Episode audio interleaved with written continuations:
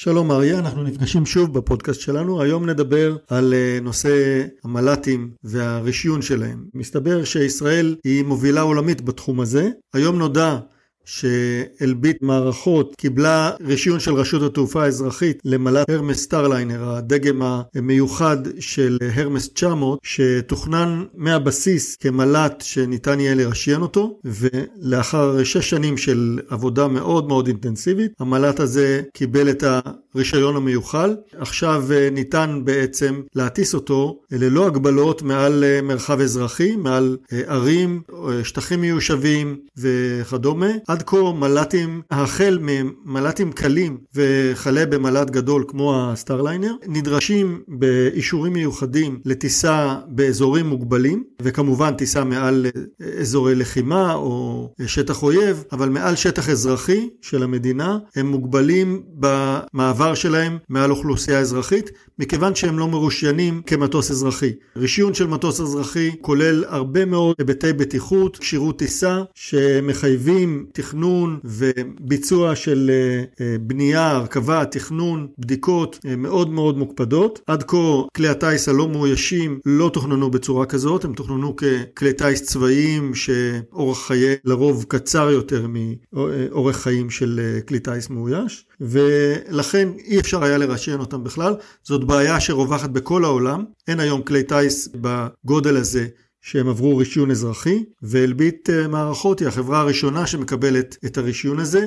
חברה נוספת, ג'נרל אטומיקס, המתחרה האמריקאית, הגישה גם את המל"ט שלה, סקאי גרדיאן, שזה נגזרת של הריפר, ה-MQ9 האמריקאי, הגישה אותו לקבלת רישיון אזרחי, אבל התהליך הזה מאוד מאוד ארוך, והוא צפוי להסתיים מתישהו עוד אה, שנתיים שלוש, כך שאלביט אה, הגיעה ראשונה לסף הרישיון, והדרך סלולה כאן לאספקות למדינות שדורשות את הרישיון הזה כדי להטיס את כלי הטיס האלה מעל הערים והאזורים המאוכלסים. כן, ההתפתחות הזאת היא מאוד מעניינת. בשנים האחרונות נעשה מאמץ לרשיין אה, כלי טיס הרבה יותר קטנים, הרחפנים למיניהם, שרוצים להשתמש בהם לצורך אה, שליחויות של מפיסה, מהמאפייה עד הבית ומשלוחים אחרים. גם בישראל נעשה בשנה האחרונה ניסוי גדול של שימוש ברחפנים, אבל פה יש פריצת דרך אמיתית, כי פה מדובר בכלי טיס אה, גדול מאוד, כבד יחסית, מדובר פה על מוטת כנף של 17 מטר, ששוקל מעל טון וחצי, זה כבר לא רחפן.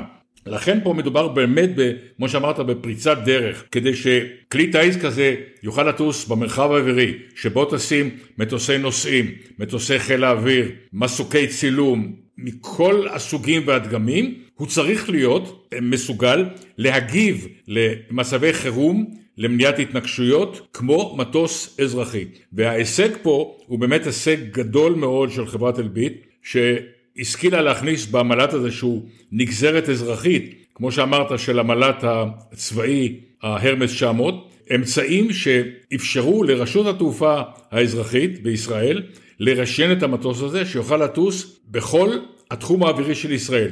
זאת כמובן פריצת דרך גדולה, כי בדרך כלל רשויות תעופה מקבלות את הרישוי של מדינה אחרת, בטח של ישראל שהיא רשות מאוד מקפידה, אין ספק שהרישוי שניתן על ידי רשות התעופה הישראלית יקל על מדינות אחרות לתת רישוי דומה.